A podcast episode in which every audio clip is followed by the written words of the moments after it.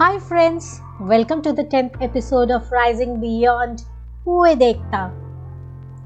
This podcast was created as part of Podcast Lab by India Film Project in association with Anchor by Spotify. A very happy 73rd Republic Day to Indians all over the world. 26th January is the day when the Constitution of India came into effect. And we Indians celebrated with great pomp and show, honoring our military power and our rich cultural heritage.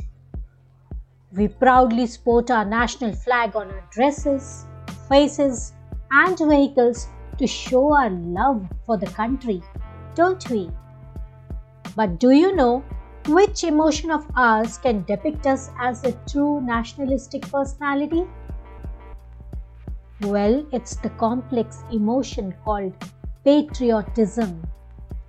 That is an emotion that involves multiple feelings like love, attachment, respect, responsibility, and loyalty towards our nation. Patriotism is a vibrant color that can enhance our personality exponentially and ensure us success in all our endeavors. There could not have been a better day than today to speak about patriotism and pay my tribute to a great patriot who was a simple entrepreneur but went on to become the architect of India's industrial growth. All because of this emotion of patriotism that overflowed from his heart.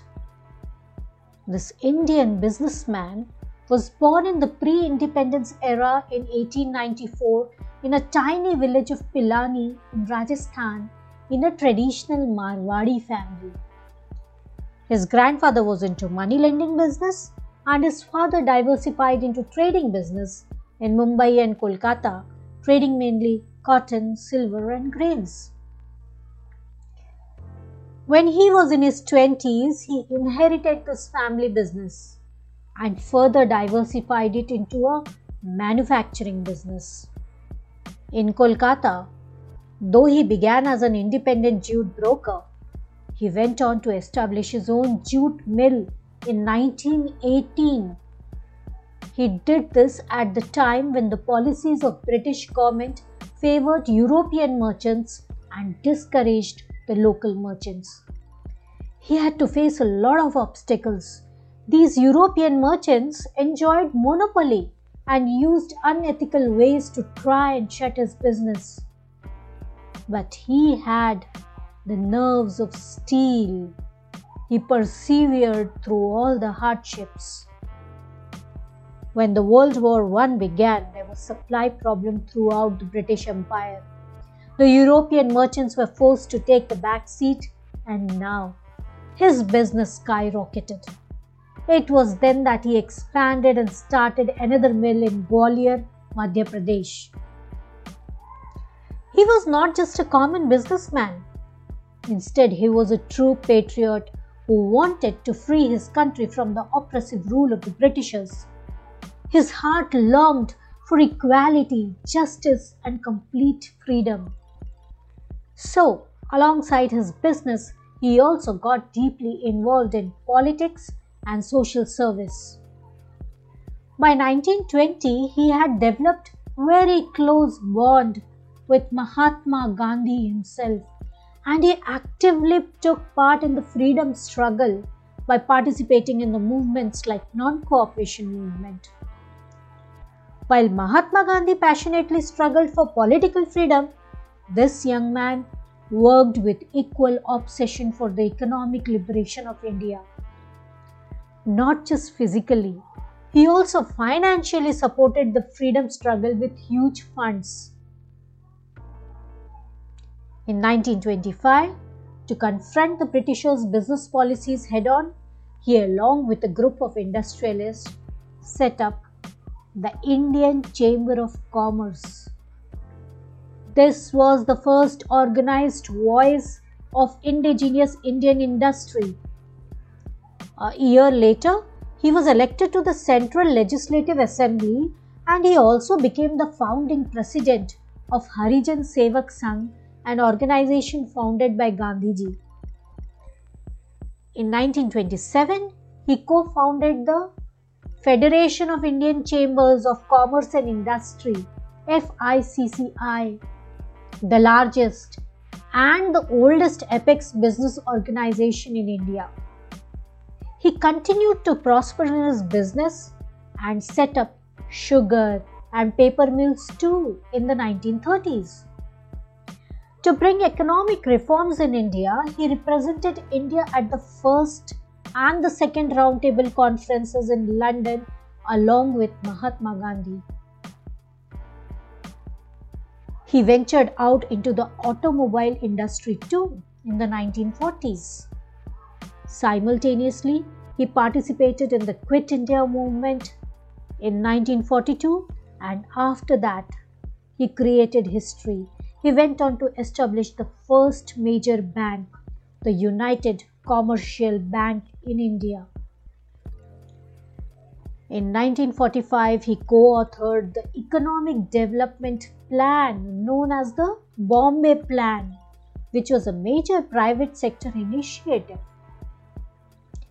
After India gained independence in 1947, he diversified into tea, textiles, cement, chemicals, rayon, and steel businesses and built a multi billion dollar business empire. It was his patriotic heart that shaped India's industrial journey. On the social front, he founded many temples, planetariums, and hospitals across India.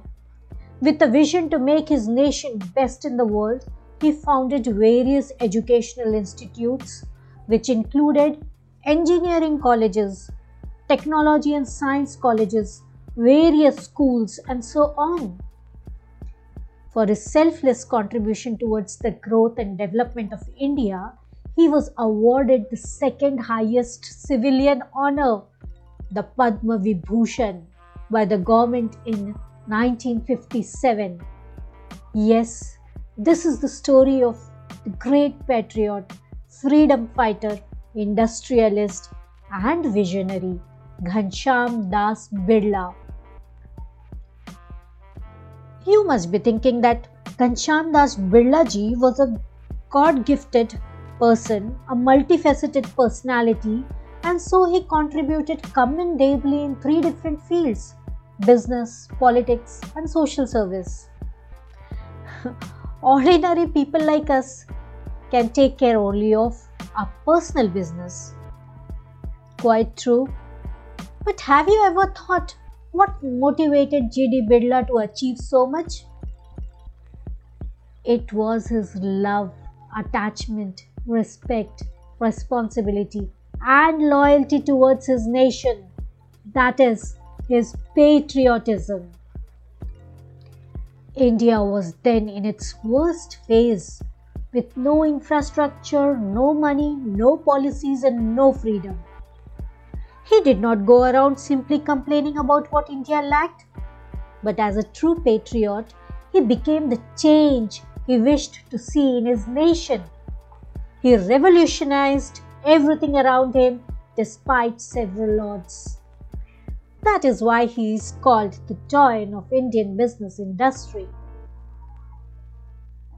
On the contrary, today I find most of the people keep complaining and very few actually contribute towards nation building. This reminds me of a very bright student, one of my very bright students, who was concerned about everything that was not right around her. Her talks, her speeches, her discussions were full of criticism for her country. She highlighted all that she found problematic. She believed that her constant criticism displayed her love for the country. What I then did was, whenever she criticized something, I asked her to give me solutions for it. She could hardly come up with any. I then explained to her that criticizing is very easy and anybody can do it. It requires grit and determination to solve the problems. People who bring in the change are true patriots and not ones who simply criticize. She realized her mistake, consciously stopped criticizing, and rather focused on finding solutions. I'm glad to share that today, after college, in her free time, she volunteers with an NGO that is involved in educating street children, making an effort to be a part of a solution of a very big problem. Friends, if you really want to solve the problems around you, if you really want to make the world a better place to live in, if you really want to achieve great success, then you have to develop your personality into a truly nationalistic one by filling your heart with true patriotism. You have to love your country so much that for its well being you fight all odds, bring in changes, and lead your nation on to newer and greater heights. This will automatically ensure success in all your personal endeavors as well. In other words, to what Mahatma Gandhi said be the change you wish to see in the world. So, in our quest to enhance our personality, let's sincerely apply the 10th lesson, instill patriotism in our hearts, and rise beyond our apathy and selfishness.